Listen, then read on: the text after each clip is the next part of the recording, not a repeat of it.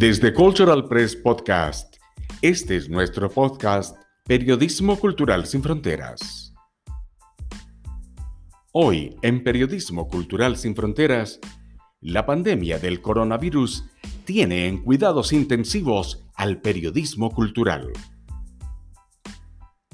Hola, les saluda Miguel Ángel Pérez y en este episodio de Periodismo Cultural sin Fronteras podcast comentaremos sobre un artículo titulado Ideas para renovar el periodismo cultural, escrito por Jorge Carrión el 5 de julio de 2020 para The New York Times. Jorge Carrión es escritor, crítico cultural y director del Máster en Creación Literaria y del Posgrado en Creación de Contenidos y Nuevas Narrativas Digitales de la Universidad Pompeu Fabra en Barcelona. Su libro más reciente se titula Lo Viral. En este podcast queremos compartirles qué ha pasado con el periodismo cultural en esta etapa de crisis mundial. De acuerdo con lo que expresa el columnista invitado del New York Times, el periodismo cultural tiene mucho que hacer para enfrentar esta pandemia que afecta a todos los ámbitos de la información, y en este caso, específicamente, del ámbito cultural. Muchas de las cosas las tomamos literalmente del artículo de Carrión. Estaremos comentando y destacando porque es un material muy valioso, un aporte muy grande que ha hecho Jorge Carrión y que esperamos que permanezca no solo en el presente, sino que marque un hito hacia el futuro. Al comenzar el artículo, el periodista Jorge Carrión plantea una serie de acontecimientos mundiales para dar cuenta de lo que está pasando con el periodismo cultural en estos tiempos de crisis por la pandemia. En este podcast vamos a presentar entonces este tema a través de dos preguntas claves. Una, ¿por qué renovar el periodismo cultural? Y lo hacemos con los planteamientos de Carrión. La otra pregunta tiene que ver con el qué hacer para renovar el periodismo cultural. Jorge Carrión describe en el artículo escrito para el The New York Times que la profesión está en crisis. Esta afirmación la respalda con hechos concretos, como por ejemplo, las publicaciones y los medios de comunicación siguen entendiendo por producción narrativa y artística lo que se calificaba como tal durante el siglo pasado. También pone, por ejemplo, algo muy significativo. Un grupo colombiano de publicaciones Semana suspendió, por ejemplo, la edición de la revista cultural Arcadia. Mientras tanto, en la prensa iberoamericana, no han cesado de descender el número de páginas y de recursos dedicados a la cultura. Pues más, y esto ya es un valor agregado, y lo he sabido por colegas también, que muchos de ellos que estaban en cultura, pues tenían dos opciones, o pasar a otra sección dentro del medio, o simplemente dejar el medio. La crisis ha puesto en evidencia dos hechos incómodos en el ámbito del periodismo cultural. Que los medios, por un lado, dependen excesivamente de los anunciantes y de la agenda de novedades musicales, editoriales, cinematográficas, de exposiciones o teatrales, que los profesionales de la comunicación siguen entendiendo por producción narrativa y artística, lo que se calificaba como tal durante el siglo pasado, como lo mencionaba. No se han adaptado a la realidad del siglo XXI todavía se han reducido pues eh, precisamente los espacios culturales en los diarios. Carrión explica esta afirmación con realidades que se observan en varios ámbitos.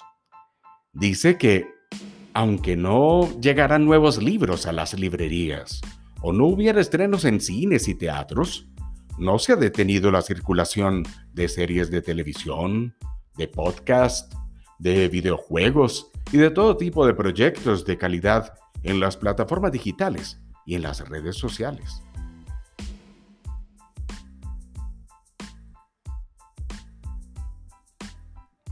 Asegura también Jorge Carrión, y de manera enfática, que el problema es que las estructuras de muchos medios de comunicación y sus anacrónicas concepciones de lo que es cultura no han permitido que toda esa producción fuera considerada como objeto de análisis o prescripción. Ante esta realidad, el autor de este artículo que estamos comentando hoy en Periodismo Cultural Sin Fronteras podcast reitera que por eso hay que plantear en serio una metamorfosis acelerada del periodismo cultural. No se recuerda el autor que desde su lenta gestación, durante el siglo XVIII, hasta la creación en 1902 del Times Literary Supplement, la prensa especializada en cultura fue prácticamente monopolizada por la literatura. Aunque tuvieran presencia en ella, primero las exposiciones de pintura y los espectáculos de ópera, y durante la segunda mitad del siglo XX, los discos o las películas. En sus historias siempre han primado las reseñas de libros, las entrevistas a escritores, los cuentos y los ensayos literarios. Esa sobrerepresentación sigue mermando espacio a los lenguajes que en nuestra época son tan centrales como lo fue antaño la literatura. Señala igualmente que no hay más que comparar la desproporcionada atención que ha recibido Pandemic de Slavoj Žižek, que en español se ha convertido en un cuaderno anagrama sobre todo por su condición de libro, respecto a otros proyectos creativos coetáneos, cuya forma no siempre tiene cabida en las secciones de cultura. La idea de renovación cobra mucho más valor con este otro argumento que expone Jorge Carrión.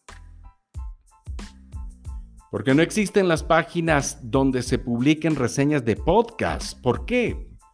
Porque también hay videos diseñados para las redes sociales o de fenómenos virales, en donde se puedan publicar sobre esto, que puedan hablar. De hecho, extrañamente, no se cuenta con revistas de papel, dice Carrión, que estén centradas en series de televisión en español, mientras que sí las hay sobre literatura, cine, casa, pasteles, aeromodelismo y hasta de drones, comenta él.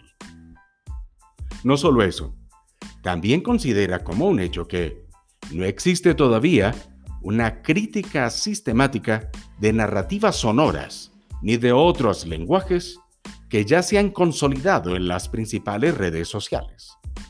Nadie reseña en serio los videos que más conversación y tráfico generan en YouTube, o los sofisticados videos de humor absurdo que han colgado quizás en sus cuentas de Instagram algunas personas destacadas durante este tiempo de la cuarentena. O algunos hilos en Twitter de personajes que han estado publicando durante los últimos meses. Sí, quizás lo retuitean, hacen algunas cosas como se ha visto, pero Carrión expone que no han tenido una trascendencia a volverlo un material de periodismo cultural.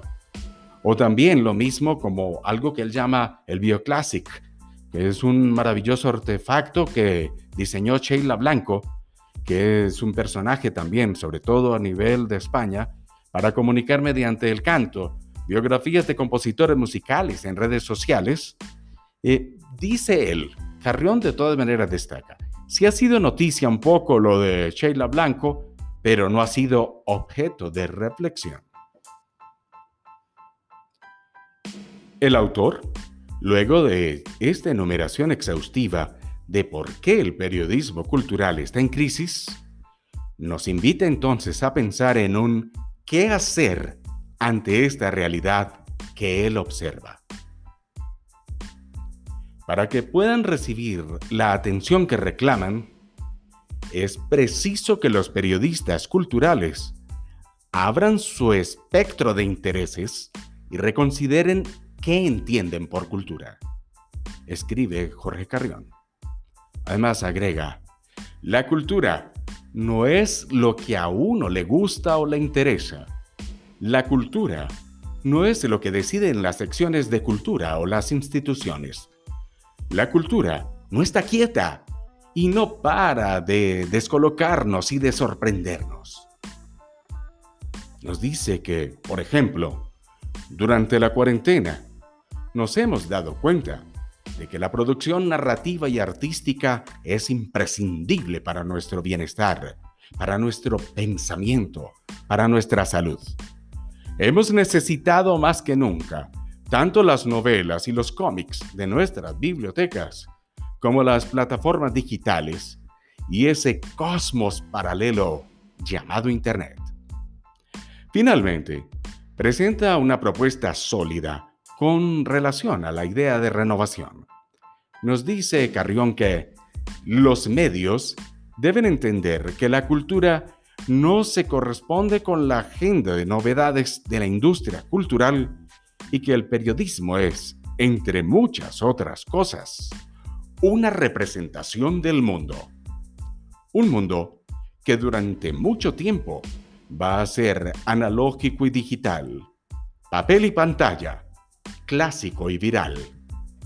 Los periodistas culturales tienen que vencer la inercia del sistema y abrirse a todos los géneros y lenguajes para que las secciones de cultura den cabida tanto a los lenguajes tradicionales como a las nuevas narrativas digitales.